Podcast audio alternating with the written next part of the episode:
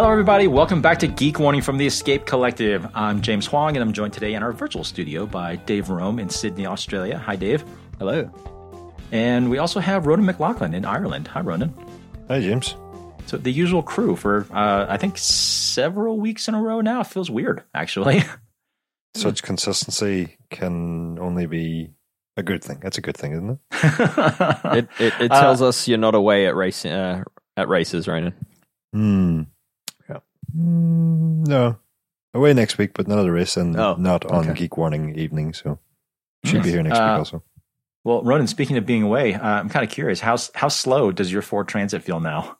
Um, I mean it it it feels faster than I looked driving a Formula One car, but it feels slow and slower than I felt in said Formula One car.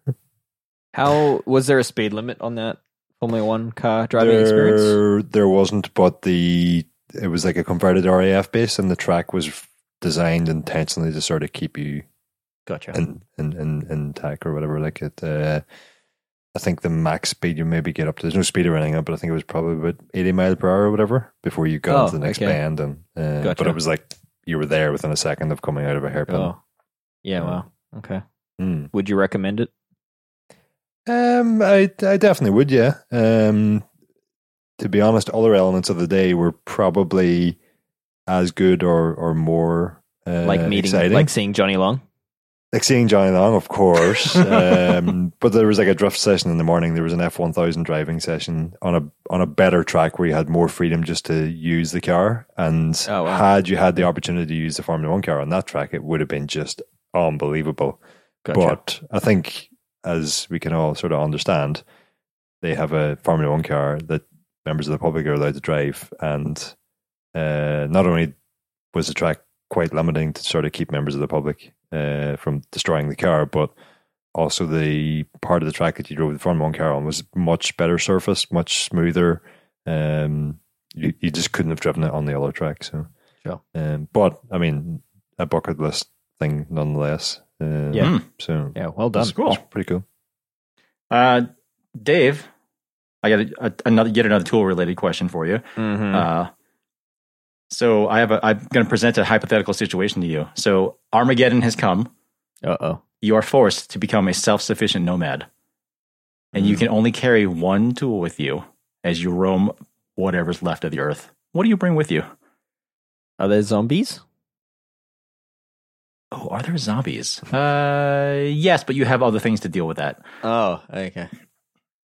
Um, I don't know. Probably a Abbey Crombie because uh, loose cassette's really annoying. No, uh, that's. I'm just kidding. Uh, geez, that's a good question. I don't know. Probably some kind of Leatherman or something like something actually useful. Surely it has to be a 3D printer, and then you can just print whatever oh, you need. To. Very good. Very good. Yes. Yes. Um, there you go. That's the answer then.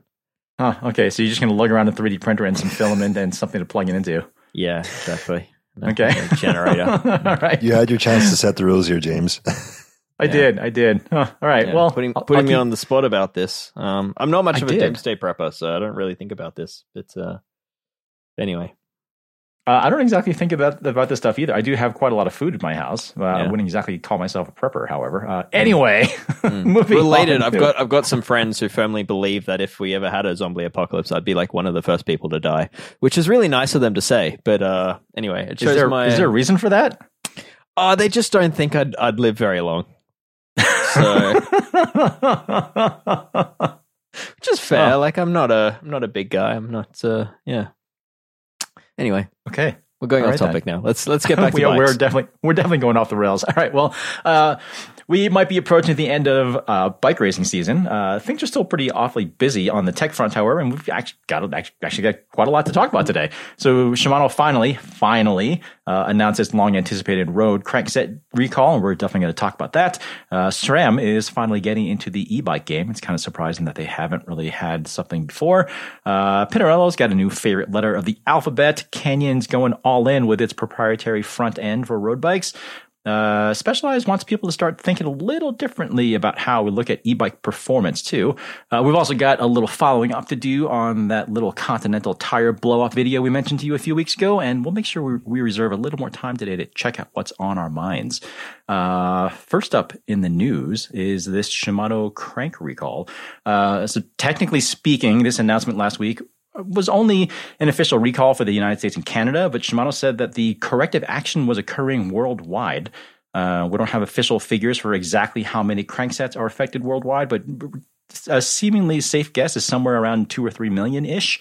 Uh, keep in mind, this is only for Ultegra and Dura-Ace cranks produced between June 2012 and June 2019. Um, I don't think this recall came as a surprise to people who've been paying any attention to this issue for the last 10 years or so, but uh, it's kind of still a mystery why this took so long. I think the surprise was is that I think at this point, uh, shops that had seen this happening over the years, we uh, were so surprised that Shimano finally actually did a recall on it because it's been such a known issue for so long that it kind of felt like Shimano was just always going to stay quiet on this uh, and continue to uh, either accept warranties in the background or say, sorry, your crank is five, six years old. Your warranty ended three or four years ago. We don't owe you anything. Uh, yeah, it, it definitely is very overdue. But I guess my my big point on this is that uh, from my experience, every shop I knew and every mechanic I I've spoken to that a reputable mechanic was already inspecting cranks on every Shimano bike of that sort of generation. They're already looking at the cranks for cracking and that type of thing during a service. Uh, so I don't. Obviously, this this adds awareness, and now people are actively taking their cranks into shops to have them inspected. But I think fundamentally, I think uh, people on top of this were already aware of the safety issue and were, were already um, actively working on it. So just to back up a little bit, I mean, we do have all the full technical information and you know uh, action items and that sort of thing on the website. Uh, mm-hmm. Head over to escapecollective.com, look up that article, and it'll tell you the date code and all the other stuff. Um, I presented to Shimano a whole bunch of questions, of course, and uh, most of them they actually did answer quite a quite a lot of them uh, as far as like procedural stuff and some technical details, that sort of thing. Um, but as far as some of the uglier issues and questions, they kind of expectedly passed. Um, yep. So one thing that I'm really curious about is, uh, yeah, like like you said, like what, why why this took so long because this was a very known issue. Um, but what's interesting to me is that if Shimano Shimano obviously knew that this was an issue. Um, and if they kind of just wanted to keep things sort of quiet ish and just keep people happy, then you would have thought that they would have just uh, automatically approved every related warranty claim that people had for this sort of thing. But uh, in looking at comments and messages from people, it's pretty clear that they weren't doing that. Uh, there actually are heard from quite a lot of people who said that their warranty claims were denied. Um, which is a little troubling. And then to have this sort of thing come out basically 10 years later after the cranks were initially out on the market, mm. um, it really.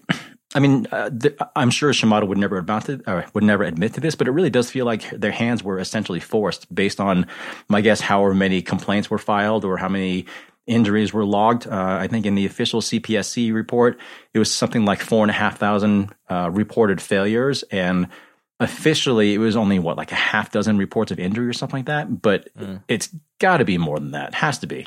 Yeah i think a figure that i saw uh, quoted in, a, in the dealer uh, side of this was uh, around 1% failure rate.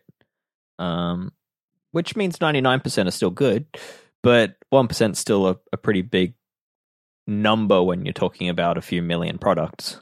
So, yeah i mean if, um, yeah. if it let's just say it's a million because yeah, based on the official figures that Shimano provided in the CPSC report, the failure rate was somewhere around 0.6 percent. And let's just assume that it's the real world figures are quite a bit more than that. So let's just say 1%. And then if you assume 2 million cranks out there, that's what, 20,000 cranks? Yep. yep. Kind of a lot. That's a lot of cranks. Yeah. And that's, uh, and that's being pretty conservative with the numbers. Mm-hmm. It's, it's a lot of cranks, but did it not feel like for a long time that it was kind of going to be more than that? Did well, you? No, did I think for sure. that's the that's the bias of the internet, right? You're you're often only hear the, and see the bad things, right? You look at say thanks Shimano, the, the Instagram account, and they they literally exist to post crack cranks. So you're like, wow, these are really common, but they in in theory are, are posting uh, most of them that are being seen on the internet. Right, You know, and so- the thing is, obviously, they're only posting the broken stuff. It's not Yeah. like they're it's not like they're posting the ninety nine percent of cranks that would be a very broken. boring account if they did. But yeah, It would be very, very boring. Yes. So, um, regardless, even if the failure rate is one percent, even if the total number in the you know Shimano was was very adamant in talking about how the total percentage of cranks that were experiencing failure was rel- was was pretty low numerically. Um, but the issue to me is that this is just a massive PR hit. It's just huge. Oh, yeah. um, to, to to to I'm sure there were legal issues going on behind the scenes, Yes. no question.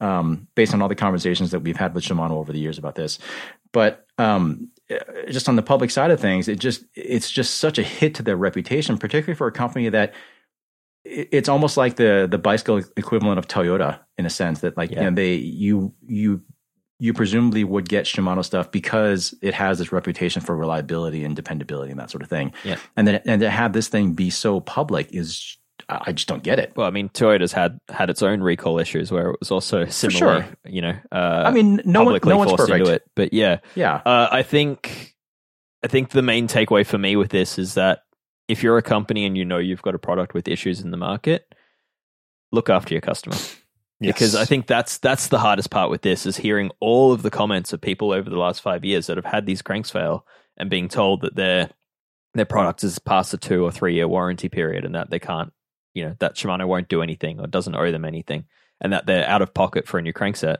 And then now this comes out and they're like, well, what the hell? Like, you know, I've, I've spent four or five hundred dollars on a new crankset now. I threw out the cracked one that I was told was no warranty. And now you're telling me that you will replace it with no questions asked. I think that's the big hit here is that Shimano knew it was an issue and that they should have just been saying, look, your warranty's two years, maybe it's three years on Dura-Ace. Your crank is actually five years old. We don't know anything, anything, but out of goodwill, we will replace this. And I think that is my wish for people in the industry looking at this is, yeah, if you know there's a problem, look after them. Yeah, hun- 100%, Dave. And I'm less concerned about Shimano's reputation here and more exactly what you just said there, but also, uh, especially given how long this went on. Like, it's, as we said, it's a, it's a decade. It was a known problem throughout that. But I'm sort of more concerned about for all the cranks that have not developed an issue, Shimano were sort of telling us, well, just keep riding them. And as you were telling us, Dave, mechanics are already checking for cracks and I just don't know how you like for for myself, my parents' bikes, both of these cranks on them. I'm I'm taking those cranks off because neither of my parents are going to check those cranks, and I am only there once a week, and I'm probably not going to be taking the chain rings off every week to inspect uh, there. Yeah. So I would I would say it happens pretty slowly. I would say the the failures that you see where the the crank is in two pieces and the pedal is you know mm, on the ground. I think that had probably been happening for quite a while, and the person had been ignoring all sorts of horrible noises for quite some time. Um, Hmm. Like you know, it starts as like a, a squeak, and then it st- turns into a creak, and then it turns into a really bad groan, and then things start to feel loose, and then the crank falls off. Uh, so it's it's not a it's not an immediate process. Like it's not like you go to push off at the lights and your your perfectly fine crank just falls into two.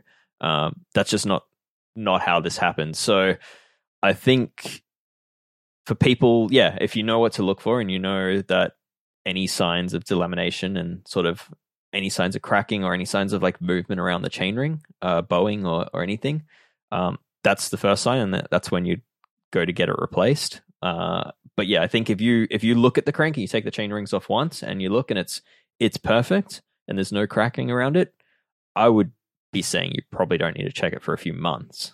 Um, and especially under Hmm. casual use, you might never need to check it again. the Uh, the the other issue for me, and again, given how long this went on for, is that the replacement now is a non-matching crankset. Mhm. Um, and should you happen to have a power meter, a third party power meter with it with on one of these cranks, you get a voucher towards the uh, the replacement power meter. But the last time I checked power meter prices and the voucher figures that I've seen quoted, it's not going to cover the cost of replacing your power meter. To me, that sort of asks questions uh, also of the third party power meter manufacturers that for years we knew there was problems with these cranks, yet you sort of continually offered them. But I mean, yeah.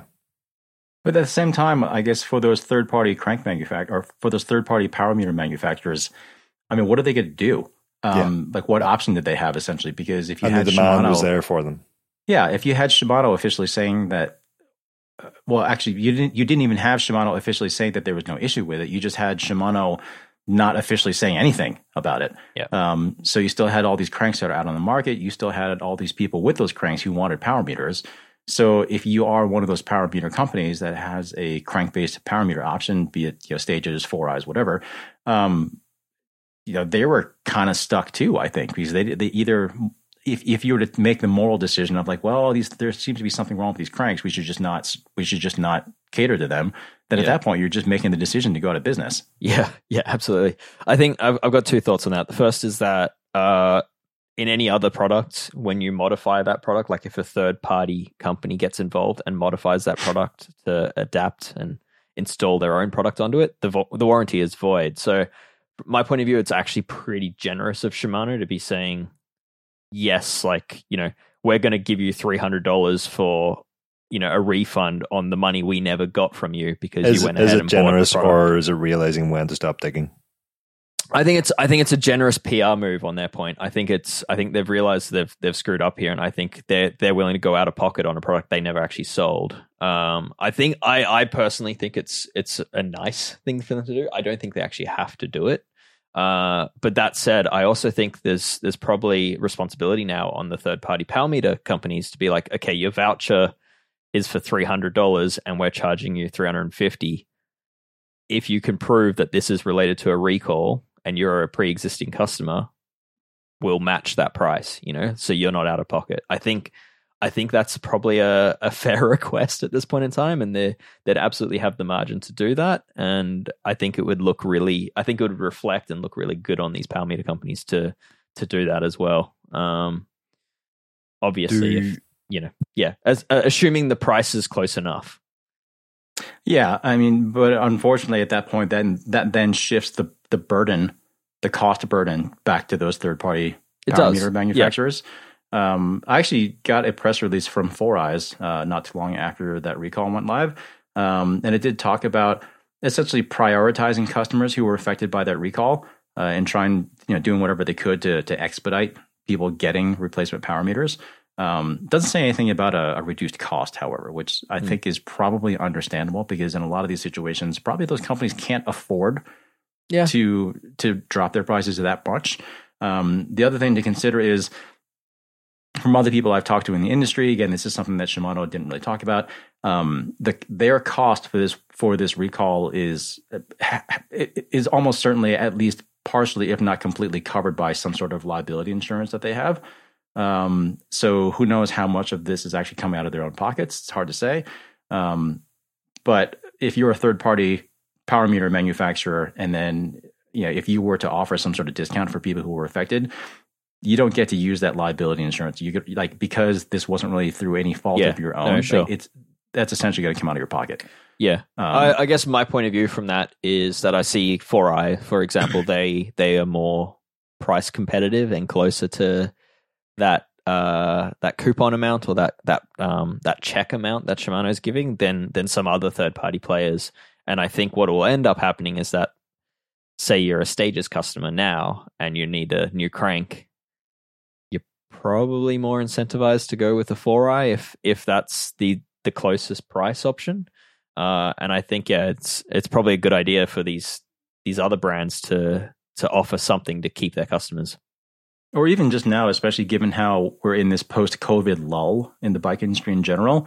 Um, given what I think we are generally agreeing to be a pretty bad overall PR move by Shimano in general on this whole thing, um, this does seem like an opportunity for some of those third party power meter manufacturers to even just say like, hey, if you if this affected you, you know, provide some proof that that that you filed a warranty claim, whatever, and we'll give you ten percent off of a replacement or something. Like just some sort of token Yeah. thing to Yeah. at least Yeah, that's kind of what I like you're meant. Yeah, care of them. Yeah, but uh, yeah. Anyway, it's uh, James, was Yep. one of your questions to Shimano if this, if the uh, the recall and the replacement, if they would stand over cranks for second users, or is it for first? Is it for?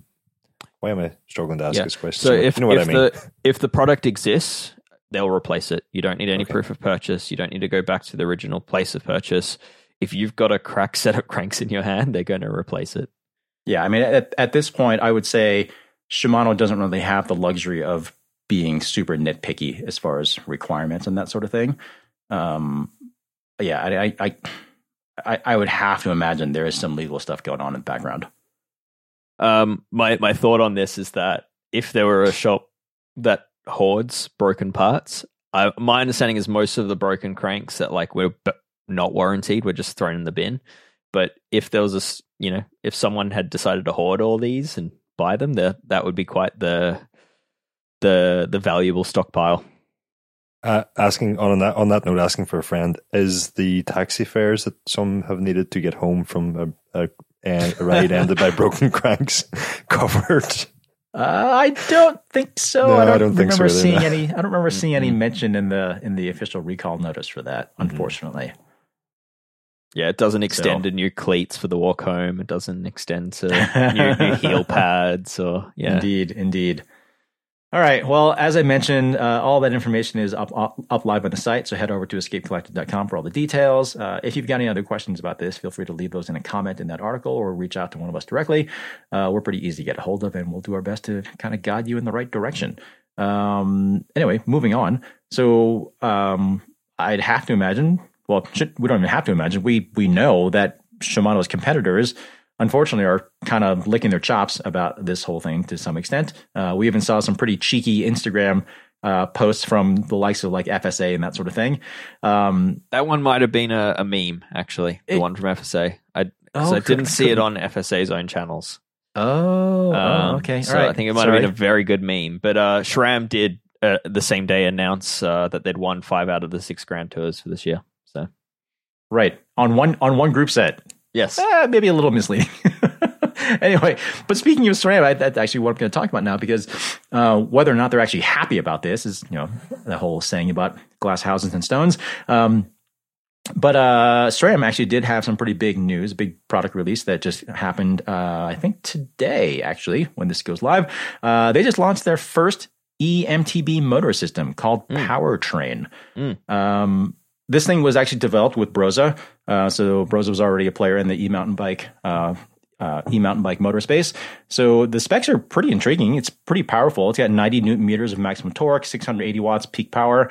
Uh, there's just two assist levels instead of the usual kind of three or four. Uh, SRAM is calling them range and rally, uh, basically saying any additional settings are they said they're saying they're unnecessary and confusing. Um, there's two battery options. Uh, one is a 730 watt hour integrated internal battery, and there's also a 630 watt external battery. Uh, There's also a 250 watt hour range extender. Uh, you can do auto shift. You can you can pro- program the thing to auto shift because this thing has to be used with SRAM's own transmission drivetrain. Uh, you can shift while coasting. Pretty neat. Uh, you can obviously shift under full power because that's essentially the big draw of transmission in general. Uh, you've got a full color top tube display that's integrated into the frame. Uh, and now you have a left hand two button AXS Pod controller to go along with the right hand one that was already out with transmission. Um, Oh, that one exists buttons as usual. Oh, it did? yeah, yeah. Uh, They were using it for? for um, uh, what do you what do they call their suspension that I'm blanking on? Oh, right. Flight attendant. Uh, so you okay. could use it for that, but also you could use it just as a reverb controller, um, or you could set it up, uh, yeah, to do your shifting if you wanted like road style shifting on a mountain bike. Um, Gotcha, yeah. gotcha. But it's actually it's actually the the left one is identical to the right. It's the same pod. It's just a different a different diff- mount. Different mountain. Yeah. Um, but um, uh, this thing is going to launch initially with four brands. We're looking at Transition, Propane, Nukeproof, and Gas Gas. Uh, I don't have any prices for any of this stuff. I'm going to assume that it's not inexpensive. Hmm. Um, but it looks pretty interesting. Uh, and having ridden some e-bikes with Bros and Motors before, I'm, I'm expecting that this thing is going to be pretty quiet. Hmm. Um, but yeah, SRAM's first e mountain bike uh, drivetrain system, and pretty exciting. Yeah, I mean, uh, there were a lot of rumors of SRAM acquiring a, an e-bike company uh, last year or early this year, uh, Amprio, and there was a lot of expectation that their their system would be based around that. So it's it's interesting to see them partner with uh, Brose on this, but also not totally surprising given Brose's the the partner of Specialized as well and has well proven itself in the market. Uh, I actually bought one last week, and uh, yeah, so I think it's uh, I think it's going to be a, a, good system. I think the the use of AXS and the the kind of the wireless move is is quite positive because that's one thing that still annoys me about a lot of uh, eMTBs on the market is that you still have so many wires from the from the handlebar, which feels unnecessary. Uh, like my my wish, because I just got a, a, specialized turbo for myself, and and my ideal would be to just remove the handlebar remote and just have the the top tube controller, and just for a, cleaner cockpit. But that is not possible. You have to run the handlebar controller, and that's actually kind of a, a thing I don't love about this new SRAM system as well. Is they it's wireless now, which is great, but you actually have to run that left hand pod. Uh, so yeah, the the system won't work without it. Um, and I from my point of view, that's fine. But then you're, what do you do with your dropper remote? So that left hand pod works perfectly with a reverb well, it, dropper. Yes, yes. So it, if but, you are running the full SRAM wireless ecosystem, then yeah. it all integrates just fine. Yeah. So but if not, yeah. then if not, obviously, Dave, why aren't you? Yeah, uh, clearly. I mean, SRAM's defense, that reverb dropper is my favorite dropper on the market. It is incredible. But it is so expensive and you could understand that if you're not spending many many many thousands of dollars on your e-bike that it's not going to come with that dropper post right uh, so yeah i think for me that kind of feels like a bit of a weird move on their part to to design it to force you into using that wireless pod um, but i also think it won't take long for aftermarket accessory companies to figure out other ways of mounting that pod elsewhere on the bike correct i think i think you're right there Yeah. so, but um, uh, no, it looks good. Anyway, yeah. And, either way, like I said, I haven't certainly haven't ridden it. Haven't even seen it in, in person actually. Mm. Uh, but looking forward to whenever that day comes. I'm intrigued.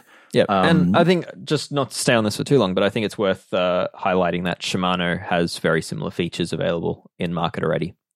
You know, wireless, uh, not wireless, but wired electronic shifting with DI2 XT, uh, with auto the shift. auto shift and all that. So I mean, SRAM's come to market and and matched basically matched what's what's in the market. What I guess is kind of the pinnacle of shifting in the market, and yeah, it, it looks good, but I, I wouldn't say anything here is truly looking all that revolutionary.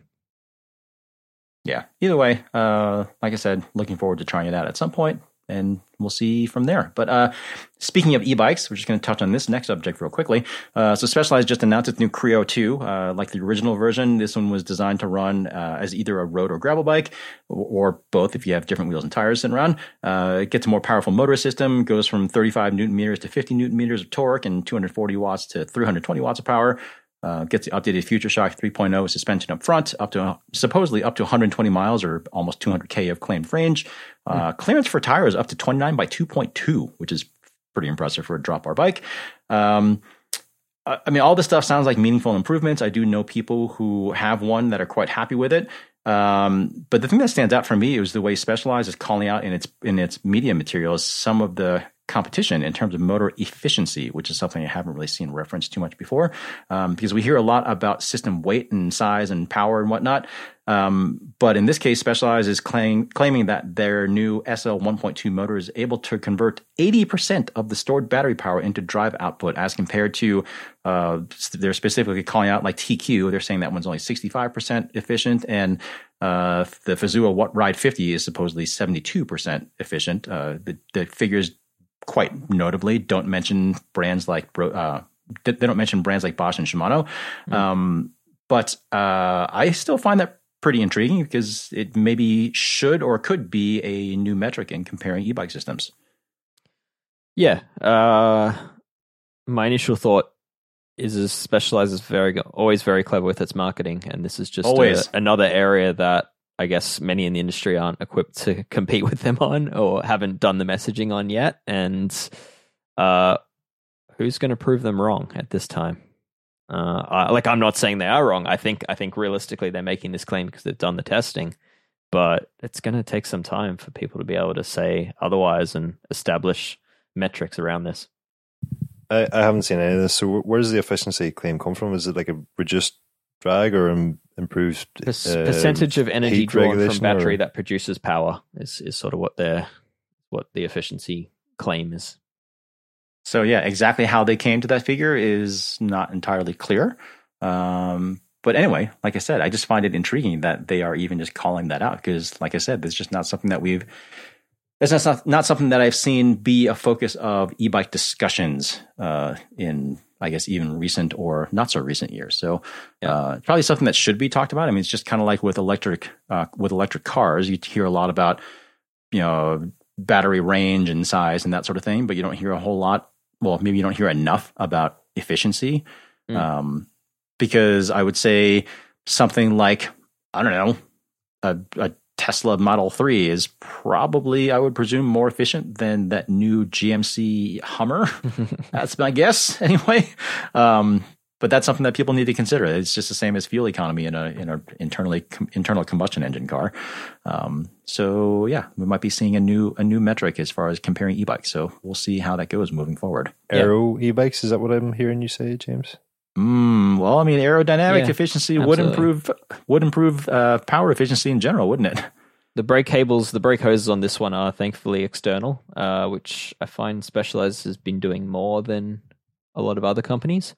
Uh, well, that's a but yeah, requirement on this one because it has the Future Shock. correct. Yeah, yeah. Until they get what was the the hose gobbler, right?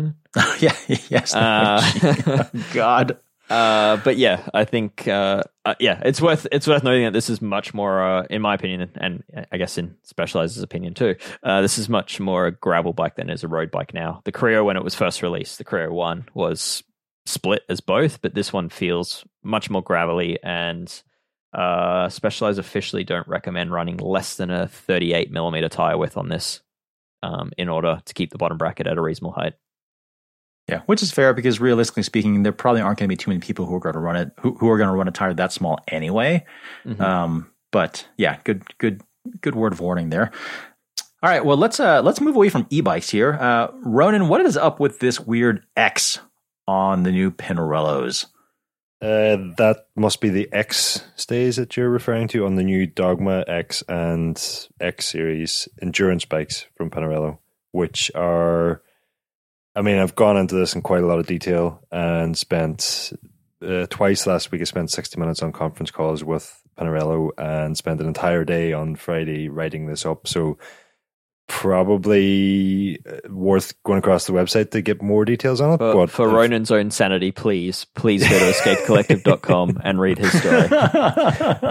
Effectively what it is is it's uh, a, a dogma f looking bike with the kind of geometry that uh, i think we talked about a couple of weeks ago that we would like to see in endurance bikes so uh, the dogma x is slightly higher and slightly shorter in terms of stack and reach than a dogma f which is the out and out competition bike Pinarello were saying now whereas the x series is more relaxed again uh, and has quite a tall or stack and much shorter reach Have you? How does it compare to like where does it sit in this the frame of like the BMC Road Machine and Cervelo Caledonia? Is it more upright than that? Uh, sorry, I can't answer that question. Oh, okay. As in, uh, yeah, I I don't really know off the top of my head. Uh, I don't remember the numbers Got on the out. on the road machine off the top of my head, but looking at the Caledonia uh, and just looking at some of the Pinarello specs, yeah, it does seem like this Dogma X is quite upright and short, uh, relatively speaking. I would say that's Um, probably the X series. You were Yes, at. Yeah. yes. The Dogma X is. Uh, again, I I don't recall the numbers off the top of my head. It's it's almost a week ago now that I was typing this up, but um, it's uh, it's um, yeah, it, it, it's. I thought it was at the time of reading it. I thought it was sort of happy medium, um, in terms of what I would be looking for in an endurance bike. I thought the X series would be much too tall and short for what I'd be looking for, but uh, the Dogma X was closer. Anyway, we're kind of missing the whole point about the X stays in this thing. Well, yeah, because that's what I wanted to ask you. Because the, this this extra bracing that the, Yes. that Pinarello has put on these frames, it's essentially just like another little span that goes from the t- almost to the t- almost from the top of the seat stays onto the seat tube, Mhm. um, which I would say also makes this more of a Y than an X. First of all, but anyway. Um, is Pinarello essentially saying that this is the only way that they can produce the blend of, uh, I guess, lateral stiffness and vertical flex that they're looking for in a bike that doesn't have a brake bridge? Because that's what I'm taking. That's what I'm taking from this. Well, that's where the X comes in, and that the the Dogma X, so the sort of between the the the premium endurance bike now, it has a maybe I should back up a little bit in that it, all these bikes feature like a an arced seat stay that runs all the way to the junction with the seat tube at the top tube, uh, like a traditional bike would have done, and you're not getting any drop stage you see uh, more recently. But Pinarello say that the problem with that design, although it adds in uh, a lot of uh, uh, flex that you would want in terms of compliance in that, it you actually lose a lot of um, lateral flex, a lot of lateral stiffness because you haven't got the the bridge there where a rim brake used to occupy. And so they have filled that gap where the rim brake bridge used to be with the X bridge on the Dogma X, which is where it gets its name from. And I would agree that the additional seat stay junctions to the seat tube do make more of a Y shape. Um, but because of this X bridge that replaces that rim brake bridge, that's where the name X comes from. The X series also gets the name X, obviously, but it doesn't get that X bridge. So they've gone entirely for the vertical compliance there, um, and they've left the X bridge out of it. Uh, that's very confusing. yeah, sorry. I, had, I, had a, I, have a, I, have a, I have a child calling me at the top of the stairs, a child that should be asleep hours ago. Uh, so I was, uh, I was slightly. Uh, I'm not. Slightly, I'm not referring to what you said as confusing. I'm referring to uh, Pinarello's choice of calling them a Dogma X and what is it? X series. X series, yeah, yeah, yeah, yeah. Uh, the other thing that's kind of kind of confusing is that um, I don't know if everyone remember. Well, I'm sure you two remember, but uh, for everyone listening, uh, I think it was the 21 tour when uh, Steven Kruijswijk finished mm. the stage of the tour uh, with a seat stay that was basically completely missing off of his Cervelo. And at the time, not too long after that, we had a had a conversation with Scott Roy from Cervelo, and uh, at least from Cervelo's point of view and his point of view as a, a frame engineer, he kind of made it pretty clear that seat stays don't really do much of anything mm. anyway, at least in, in his opinion. So it's just intriguing that you have such divergent viewpoints, at least publicly, from two companies well, that are pretty big. Not sure actually on that. And my understanding of that is that yes, seat stays don't actually do all that much when you can beef up your bottom bracket and your chain stays to maintain the lateral stiffness that you require in a performance bike. Um, what Pinarello didn't really seem to want to do was inc- beef up the bottom bracket area any further. Um, but they did want to add in this vertical compliance. Um, vibration absorption was a big one they talked about, and they've said that to to be fair to them, they did say that the number one thing you do if you want to include extra comfort is bigger tires. So they did that. And then by elongating the chain stays and by going for the arced seat stays to improve compliance even further, they introduced so much uh, lateral flex that they then needed to stiffen up the the frame with uh, the X bridge um, with, with more so, triangles. Yeah, and, and to me, comfort inducing triangles. Well, to me, the the stiffness element of that claim adds up in that if you look at this X bridge, the triangulated shapes within it, those are exactly the type of shapes you would expect to see introduced to an area where you're trying to improve stiffness, and they're clearly, you know, uh, working on some shear forces between the chain stays and they're triangulating those and stiffening up the whole area. The part of where the claim uh, doesn't land with me, and the reason I required a second call with Pinarello and still doesn't land with me, is the claim that the additional two junctions to the seat tube help absorb more vibrations. Um, and to me, that whole area just looks like it adds more stiffness. I can't this, really see how that adds any comfort and compliance. James, James, you'll get this, but uh, this is reminding me of old GT triple triangle marketing. Uh, I mean, I certainly remember GT triple triangle, but I don't remember what they were saying as far as the marketing goes. Mm. I, I, vaguely, I might might be remembering this wrongly, and maybe I'm confusing it with another brand that did other did something similar. But yeah, there were claims that it was uh, dissipating forces into the top tube and not directly into the seat tube, and that that you know like uh, spreading the forces around uh, mm. or the loads, mm. you know. So yeah, smoother ride. Which mm. e- either way, the question, I, I, guess, the real question is: I know that you didn't have a, a, a chance to ride this bike at length necessarily? Like I, you know, I haven't ridden days. the bike at all. Oh, okay. Yeah, so then there's no point in me asking you this question because what I'm wondering is if this thing actually works anyway. And I guess the answer to that is we don't know yet. Hmm, haven't haven't ridden this bike at all. Um, yeah, interested to get a feel for it though. All right. Well, um, yeah. Well, as Ronan mentioned, he does have a very detailed write up up on escapecollective.com. So head over there to check it out. And then in the meantime, we're going to continue working to see if we can get a test sample here to find out if this thing actually works. Yeah. And I, I as well will go back and read it so I can get an understanding of the difference between a Dogma X and a X series without the Dogma.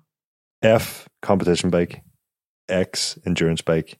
Still confused. All right. All right. Next up, uh, Canyon just announced a mid-cycle refresh of their Inflite uh, cyclocross bike.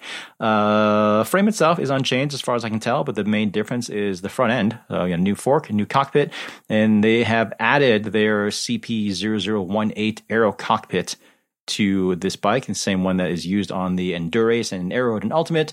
Uh, and basically, what you get now is fully hidden cabling.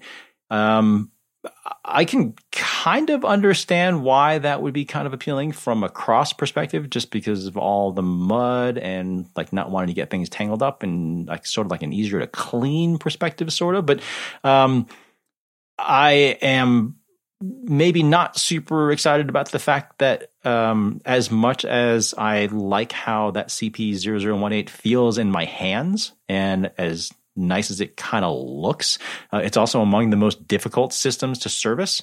Uh, it also offers pretty limited adjustability, which seems to be seems to me to be things that maybe you wouldn't want to introduce into a cross bike, especially the the serviceability thing. Yep. And the ability to change like bar tilt, for example, which is very common to do from rider to rider in cross. Uh, so yeah, I'm, I'm uh, scratching my head on this one a little bit. I can certainly see why. I, I guess I can't recall an instance where a brand has so widely spread one component concept across multiple ranges. So again, Canyon's using this on the Aeroad, Ultimate, Endurace, and now Inflite. And as far as I can tell, these are the exact same cockpits. Um, like one aspect of this thing is it has a three piece design with removable ends. Um, you do get adjustable width, which is kind of neat. That's a nice little nice little feature. Um, but one of the things that Canyon had touted at the introduction of this thing, however many years ago, was that they would be able to offer different drop shapes. And to date, we have not seen that as far as I'm aware. And it seems like this would be such a prime opportunity to do that. Mm. Uh, I, I, in theory, I love the idea of brands reusing components because it means future availability of those components once the brand is discontinued. I mean, the the pressure for them to keep supply of those parts is just going to be that much greater, and the ability to find those parts will be that much greater. So, generally speaking, I love when brands have, like, say, a D-shaped seat post and they keep the same shape across multiple generations. And in theory, this is what is happening there, and and I should be more positive about it. But as you say, James, this is one of the harder systems to service. Uh, and I had friends waiting for the new, say, Canyon Endurace to come out and to see what that was like. And I've actively advised them not to get that based purely on how hard this cockpit is to service. Uh, so yeah, it kind of it kind of pains me that Canyon has decided that this is this is the thing that they're going to put on every bike that they have uh, because it's just again on paper and in theory it's it's a really neat design but in practice when it comes to replacing a headset bearing or if you happen to say crash the bike and you need to replace part of the ha- the handlebar uh it's just which happens a, nice... a, lot in cross i should say. Yes. Yeah it's and it's it's just yeah both replacing headset bearings and crashing happens a lot in cross. Uh it's just not a nice system to work with. So yeah i don't i don't know those those are my thoughts on it. I'm sorry, Canyon. Uh, generally speaking, love what you do, but I'm looking forward to the generations of bike when you when you don't use the handlebar. Maybe the CP 019? Maybe, perhaps.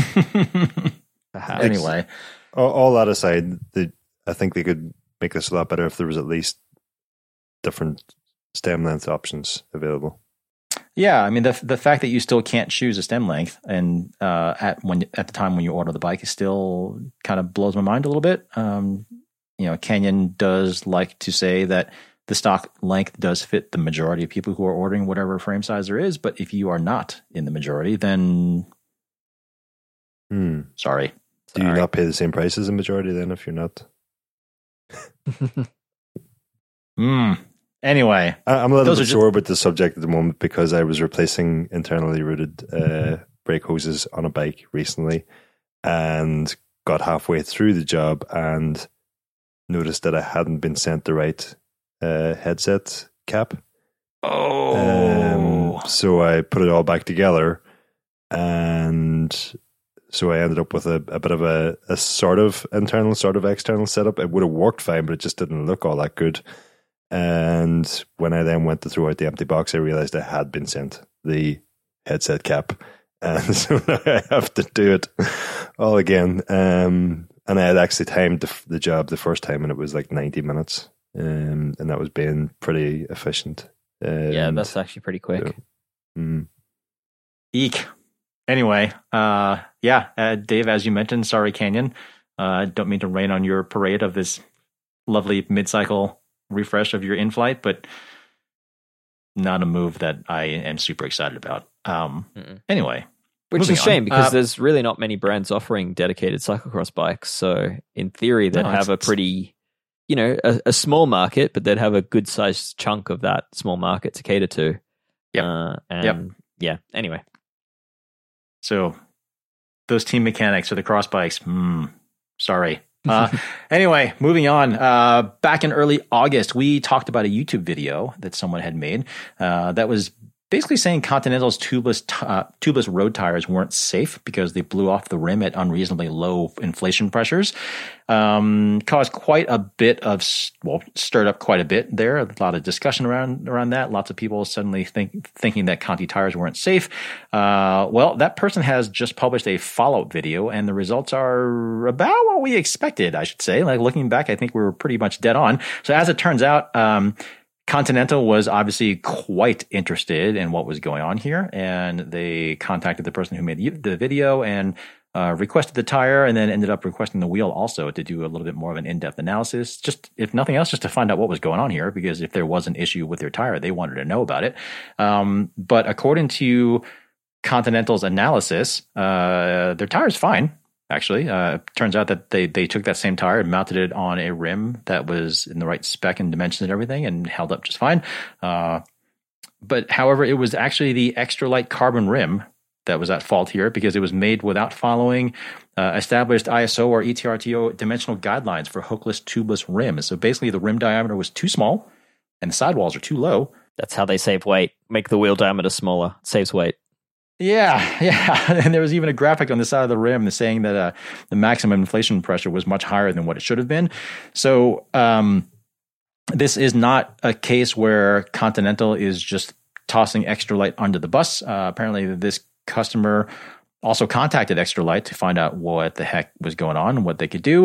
Uh, and Extra Light basically admitted that they decided on their own that because they thought that tubeless road tires uh, at the time, or whenever this rim was made, um, because they thought that tubeless road tires were kind of unreasonably hard to install. They sort of just decided to make the rim smaller to make it easier to install those tires. But um, the brand actually had the gall to suggest to this user that they just add more roll or add more wraps of tape to increase the rim diameter, uh, which of course would also make the sidewall even shorter than it is now.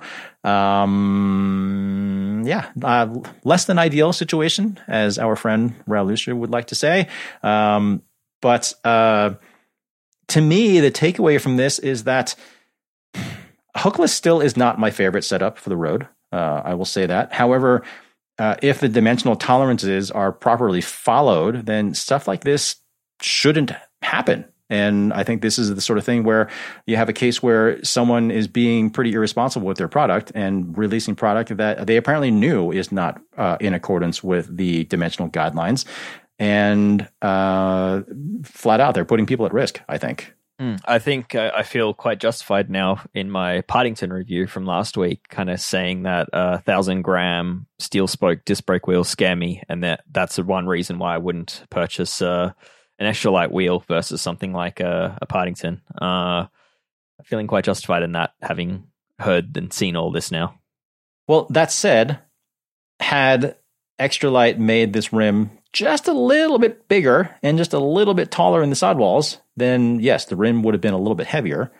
But presumably, this tire maybe wouldn't have blown off. Yeah, I, I still think that uh, when you get wheels this light with with steel spokes, you still uh, there's still issues and questions around the hoop stiffness of the wheel. So how much it compression uh, compresses under under the pressure of the tire, and how much that changes the diameter of everything, like how much spoke tension loss you have, uh, and that's something that Partington I know put a lot of effort into to figuring out and and to retaining that stiffness and making everything stiff enough that you don't get that spoke tension drop.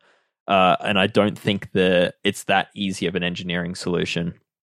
Uh, and I, I, I strongly question whether the likes of uh, Extra Light would would put the the research and development into that aspect of it. That there is no shrinkage of the rim. Um, so yeah, I still I still stand by my my statement that when we're talking about really really lightweight disc brake wheels, that you you need to be thinking about things like that, which are not necessarily something the brand's ever going to talk about.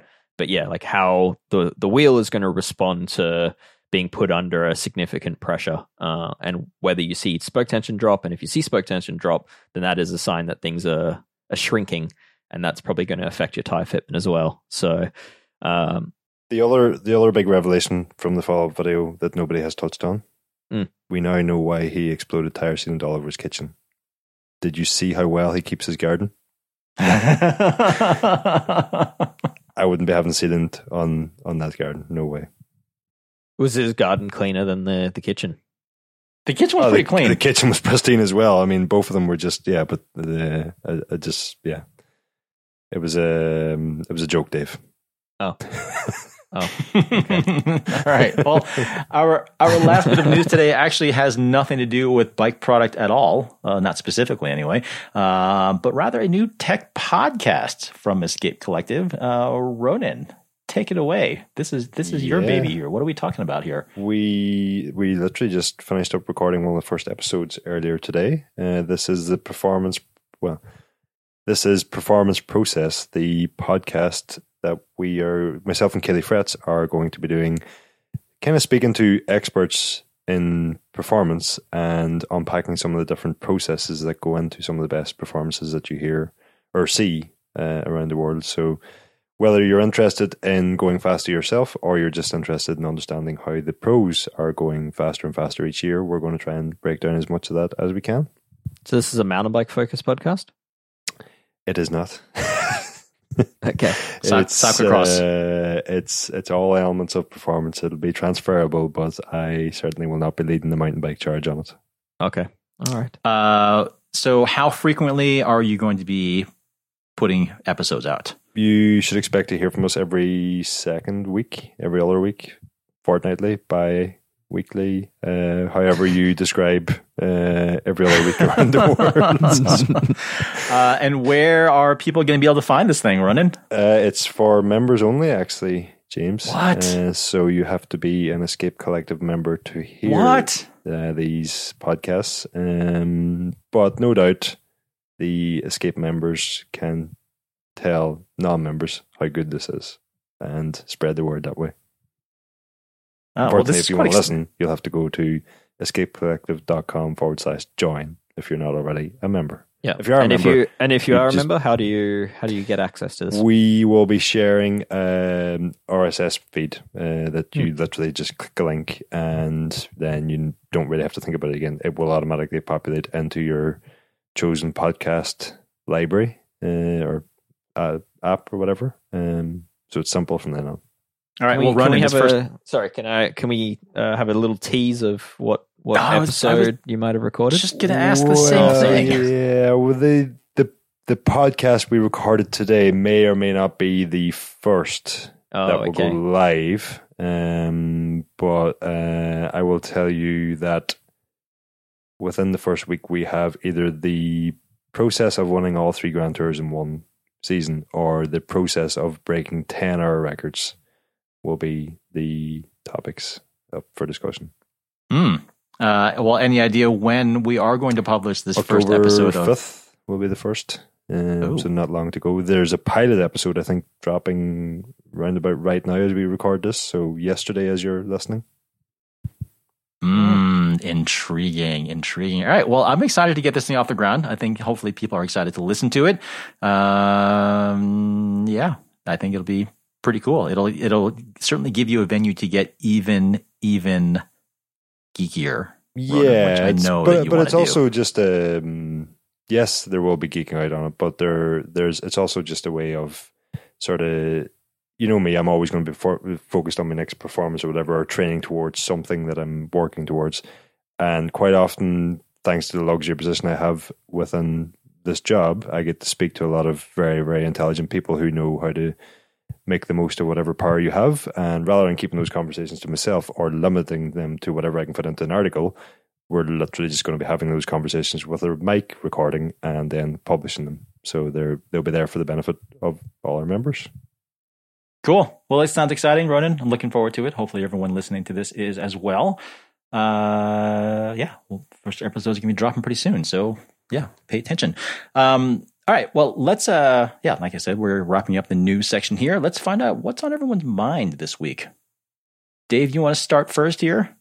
Yeah, I kind of uh, teased it earlier in the in the episode, but I bought an e-bike and uh, I'm an e-mountain biker now. So yeah, I've got flat pedals on it, and uh, yeah, I've got a. I'm wearing my big trail helmet. I'm going to start wearing knee pads on every ride. You've got a Toyota Tacoma now. Still need to get that. uh, I actually need to get a suitable bike rack for my e-mountain bike. Um, but yeah, I'm I'm I'm one of them.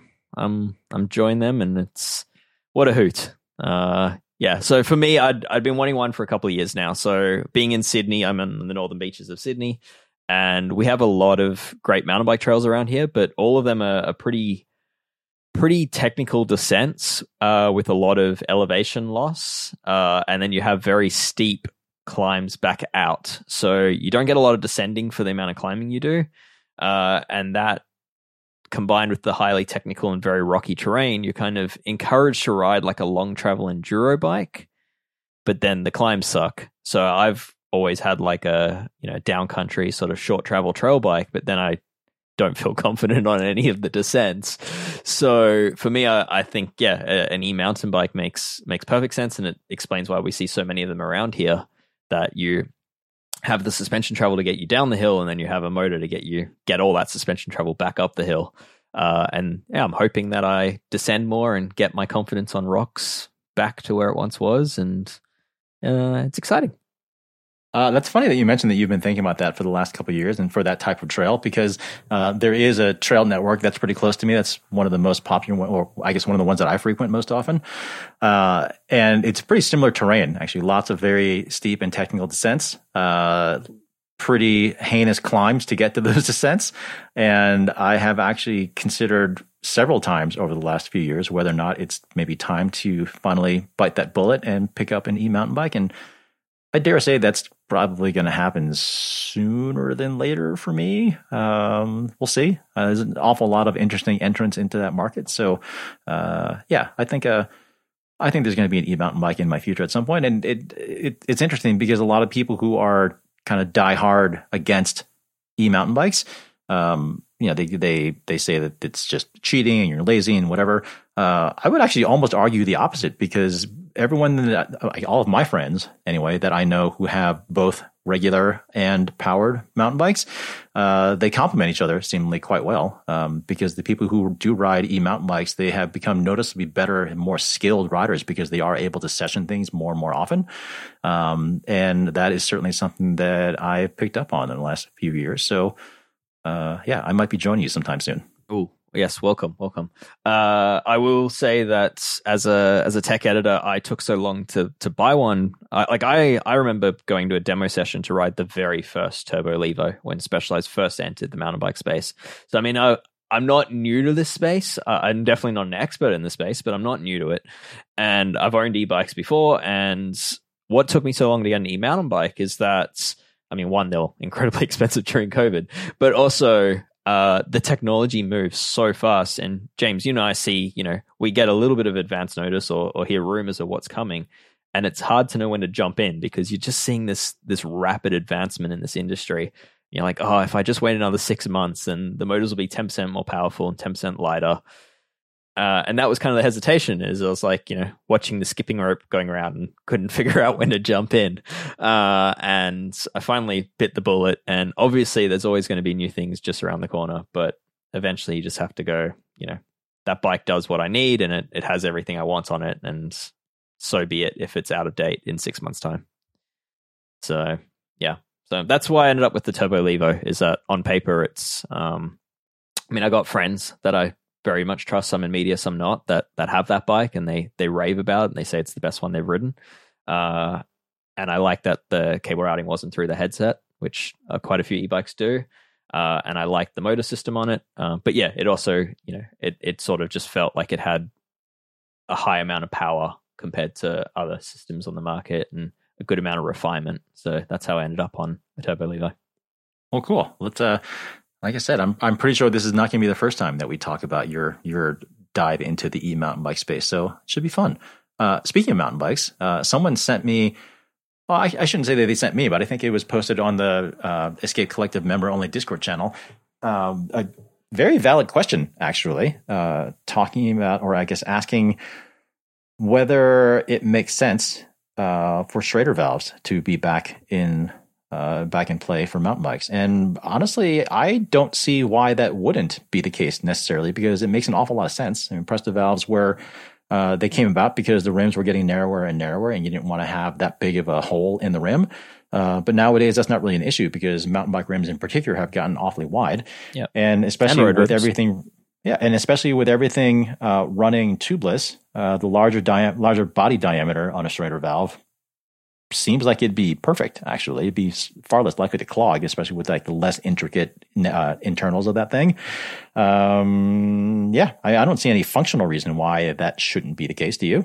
No, not at all. I th- I feel like this is a topic that comes up every year or two and there's uh, an opinion piece written by some editor somewhere at a mountain bike site that's like why isn't this already a thing and then a few brands kind of offer it and then it disappears again just due to cycling being a traditional based you know yep. we do things because we've always do we've always done things uh yeah there there's in my mind there's no legitimate reason that we shouldn't be doing this uh, hmm. Uh, just yeah, I mean, where there's there seems to be a lot of people trying to recreate and reinvent the Presta valve, like the you know the the reserve uh, Fillmore valve comes to mind, um, which is you know a, a, good product in many ways, but in my mind, it the Schrader valve would achieve much the same thing at a much lower cost. I mean, in Ron, Ronan's thinking to himself right now, oh, but Schrader valves, Schrader, uh, Schrader valve stems would be so much less aero. Mm, that it's almost like you read my mind but then, but then you get the what was the what's the company that has the removable valve? Newman. Newman, yeah. Mm, then you just get which, that, which does actually use a Schrader valve, doesn't it?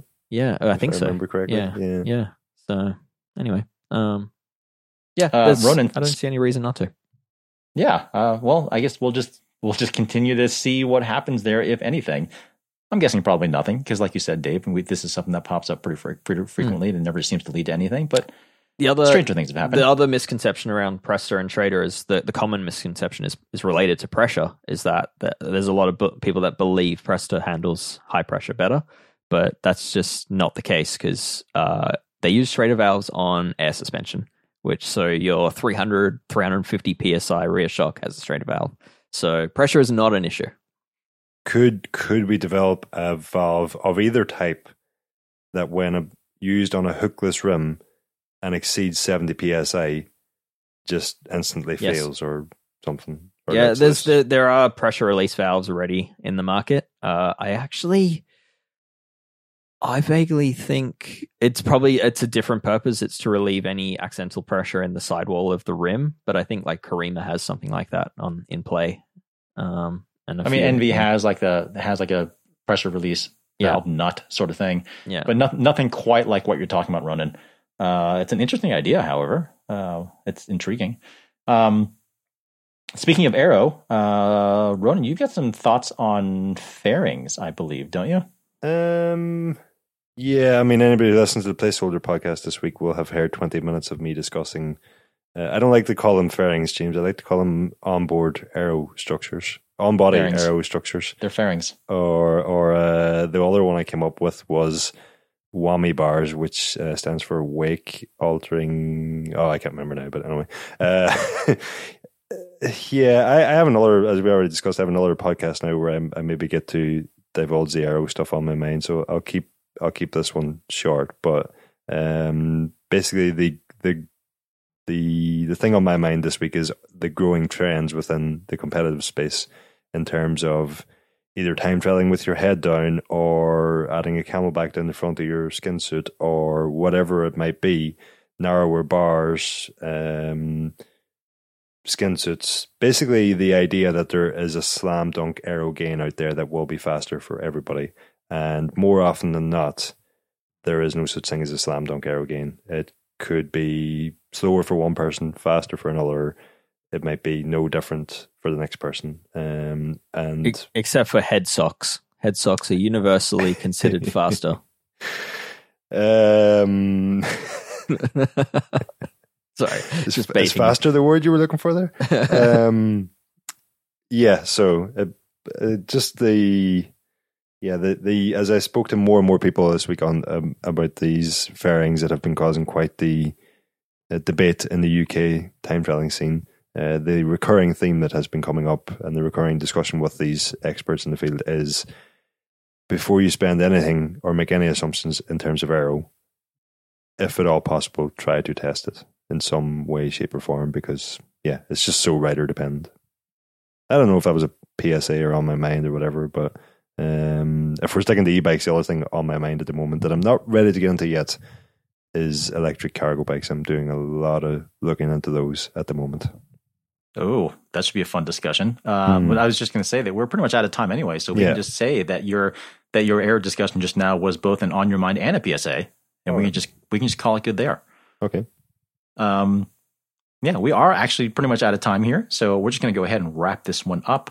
Uh, I know we have already mentioned earlier about our uh, membership for Escape Collective, um, but this seems like a perfect time to remind you anyway that if you are not already a member of the Escape Collective, uh, now's a good time to join. You can head over to escapecollective.com slash join uh, because memberships is how we fund everything that we do here. Uh, and if no one pays for what we're doing, then we can't do this anymore, which would which would, which would make us very sad. Could you imagine an hour long podcast with with our voices not in it? I mean, that would be much worse. So, Uh, yeah, I mean the pod. This podcast exists because of our members, but new podcasts uh, soon, such as the one uh, Ronan was talking about, the process, uh, are about to exist just for our members and only for our members. Uh, and yeah, I think I teased this last week, and again, we'll we'll tell you more soon. But uh, we're gonna have more geek warning style episodes as well, uh, just for members. Uh, this podcast that you're listening to now isn't going to go anywhere. It'll remain open, but there's more to come for those that support us. We're going to continue to guilt trip you, though. So Oh, just yeah. be aware. Yes, very much so. Uh, so one last one last request before we sign off. Uh, as I mentioned in last week's show, uh, it, it it is actually very helpful for us if people leave more ratings and reviews on iTunes because it helps people helps more people find the show. Uh, so thank you to everyone who left those ratings and reviews in the last couple weeks. It's been very helpful. Uh, if you have not already done so, please head over to iTunes and leave us a rating and review for Geek Warning. And as we said before, you can say whatever you want in the comments, but five stars only, please. Help us out. Uh, anyway, that'll do it for this week's episode of Geek Warning. Thanks again for listening as always, and we'll see you next week. Cheers.